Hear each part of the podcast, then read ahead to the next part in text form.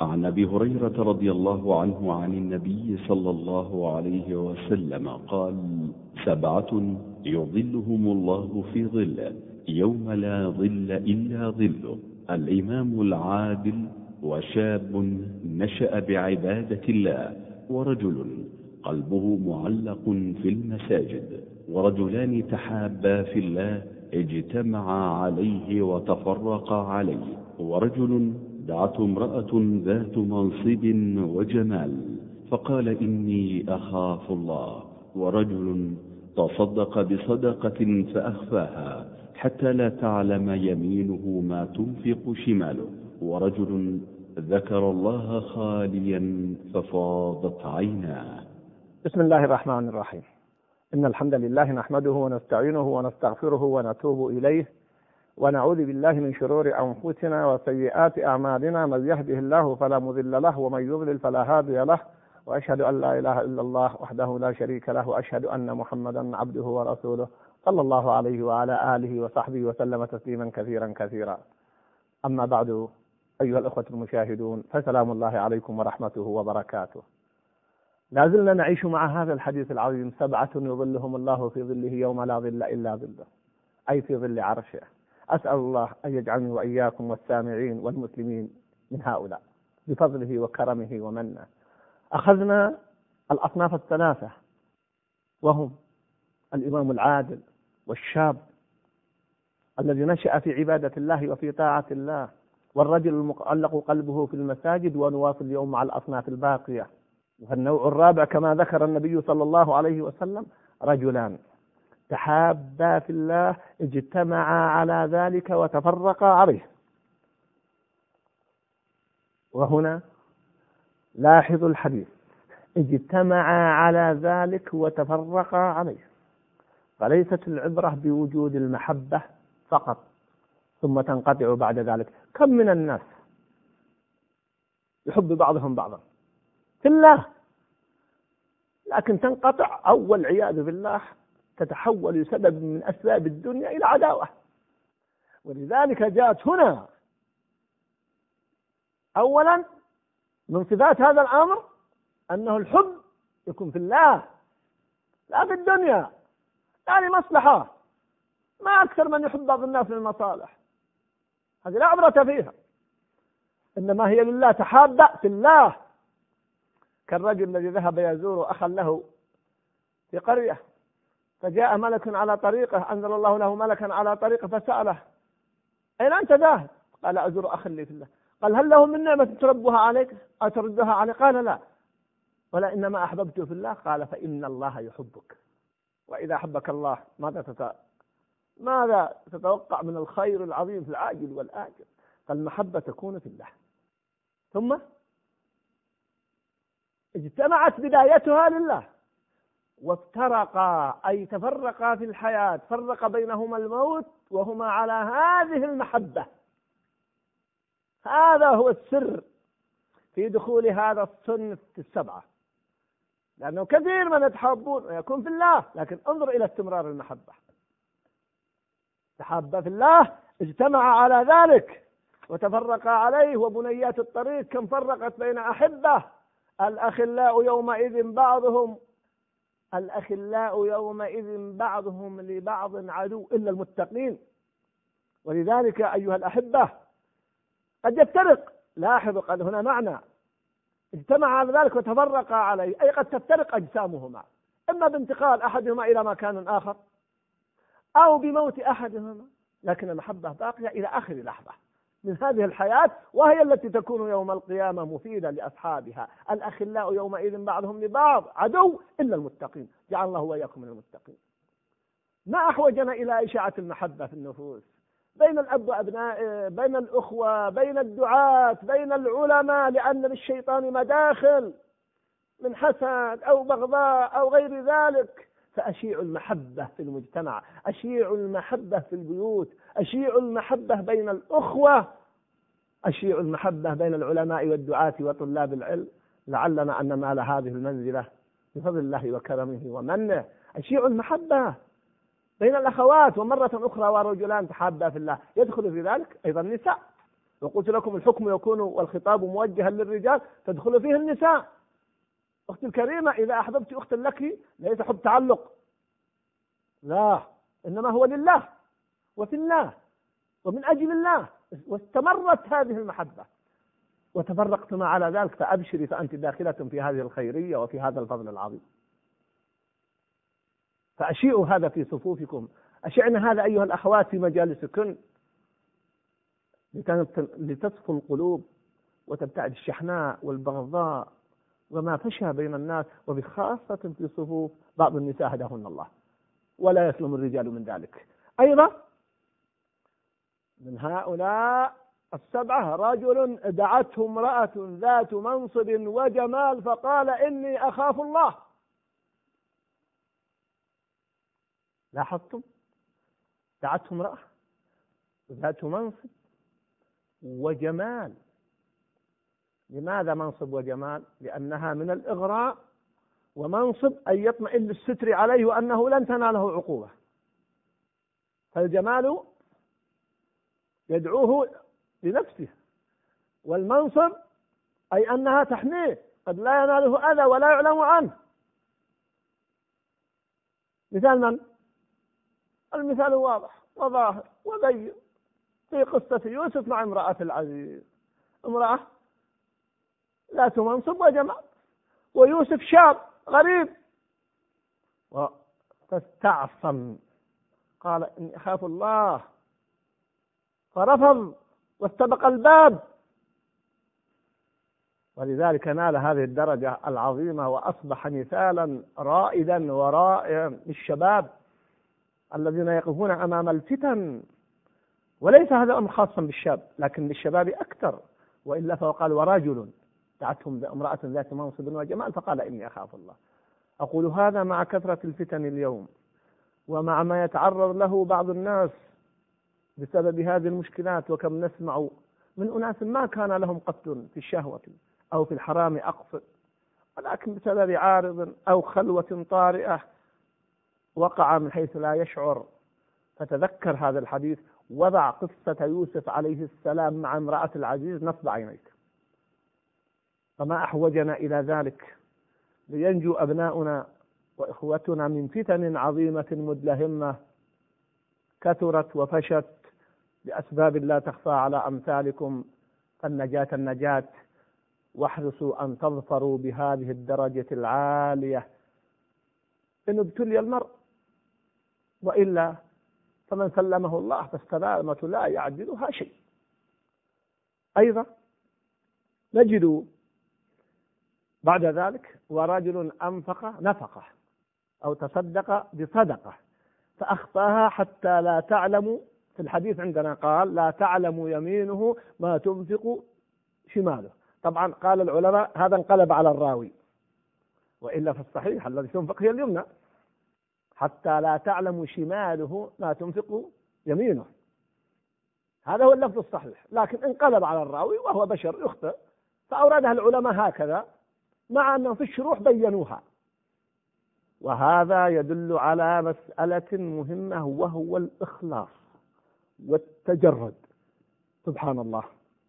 لماذا جاء هذا النص بالنسبة للنفقة؟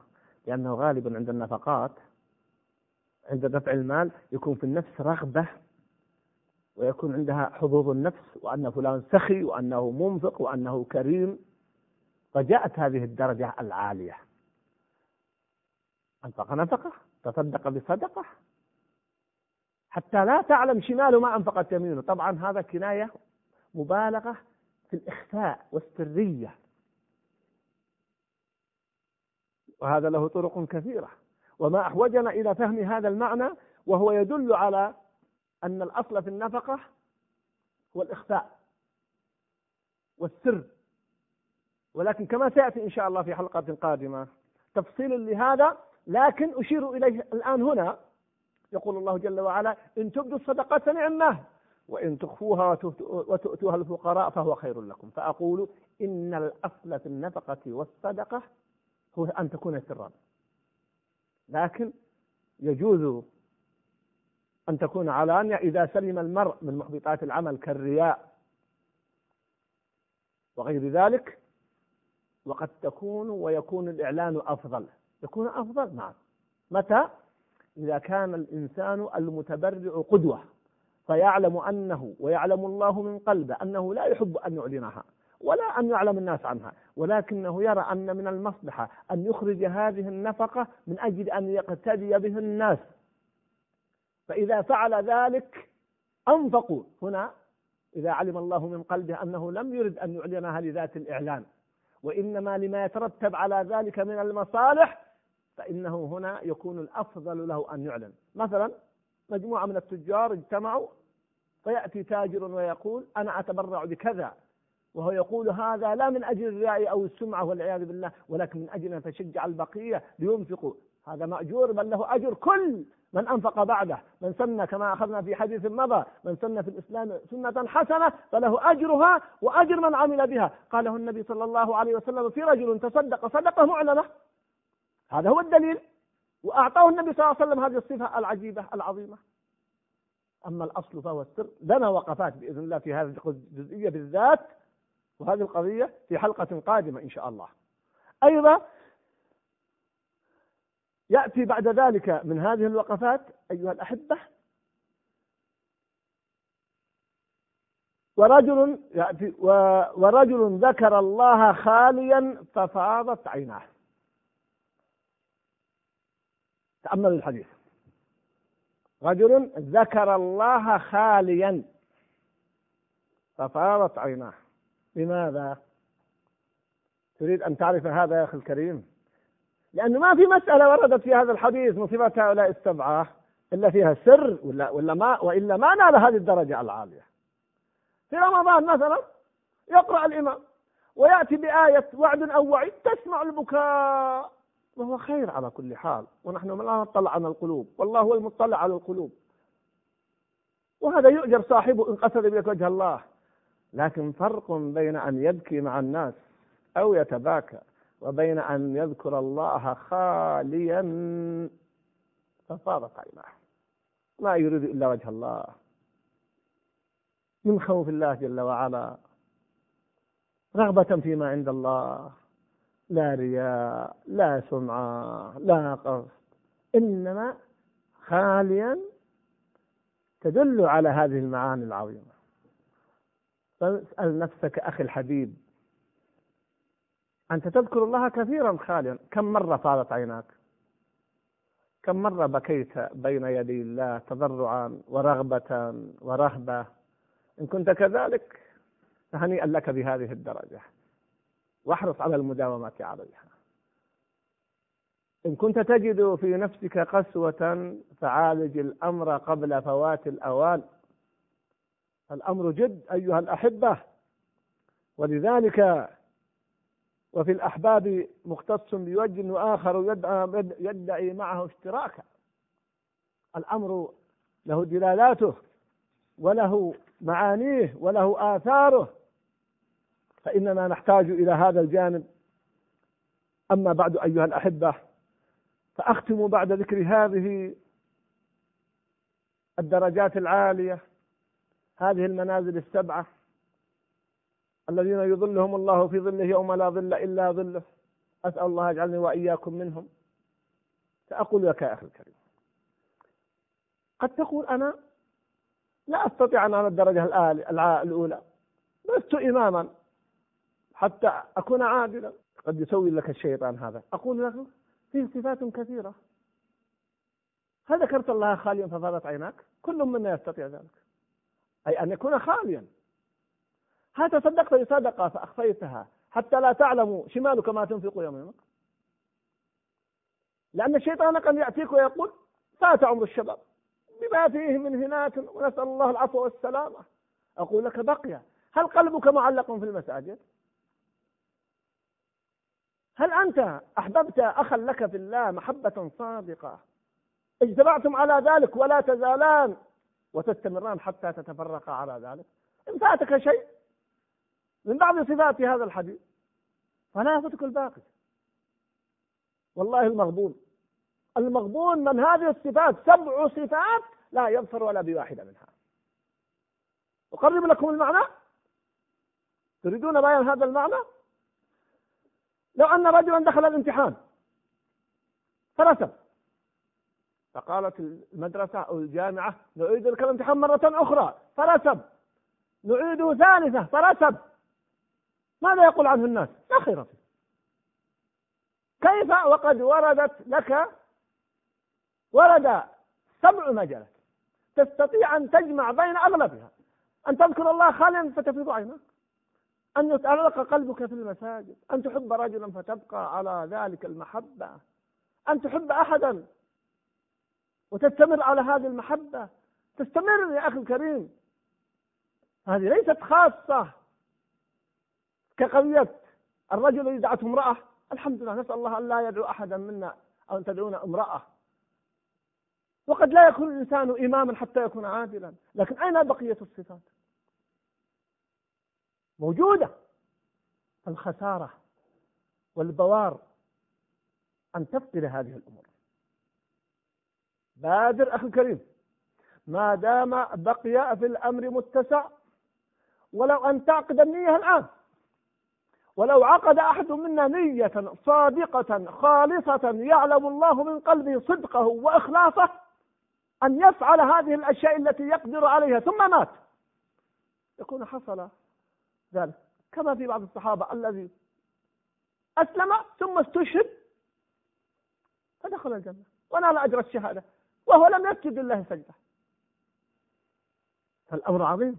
وهذه يا أحبة الكرام منازل الأخيار وفي ذلك فليتنافس المتنافسون. إذن يجب أن نراعي هذه المعاني. وأن نعيش مع هذه الفرص العظيمة التي تحدث سواء في هذه القضية في سبعة يظلهم الله في ظله يوم لا ظل إلا ظله.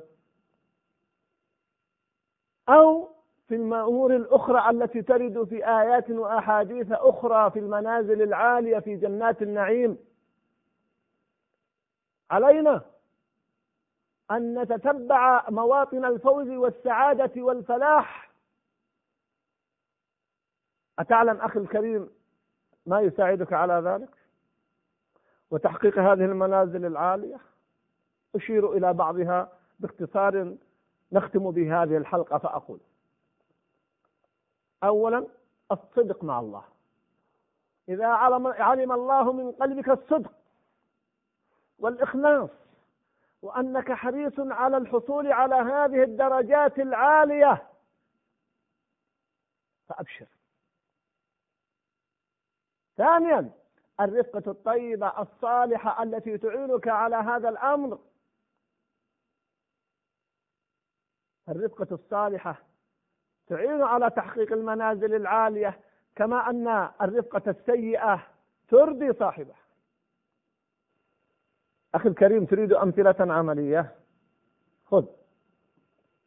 لما ذكر النبي صلى الله عليه وسلم أن للجنة ثمانية أبواب. فبدأ يذكرها واحدا واحدا كما في الحديث الصحيح. جاءه أبو بكر رضي الله عنه فقال هل يمكن يا رسول الله أن يدخل رجل من أي أبواب الجنة ثمانية شاء مع أنه ما على من دخل من باب حرج فهنيئا له فقد دخل إلى الجنة. لكن هل يمكن؟ انظروا انظروا إلى الهمم العالية. هل يمكن أن يدخل أحد من كل هذه الأبواب الثمانية؟ يعني يكون من أهل الصلاة وأهل الجهاد وأهل الصدقة وأهل الصيام كلها. فقال النبي صلى الله عليه وسلم نعم وأرجو أن تكون منهم. أي فهي شهادة له أنه منهم. يوم من الأيام صلى النبي صلى الله عليه وسلم فقال من أفطر منكم اليوم صائما؟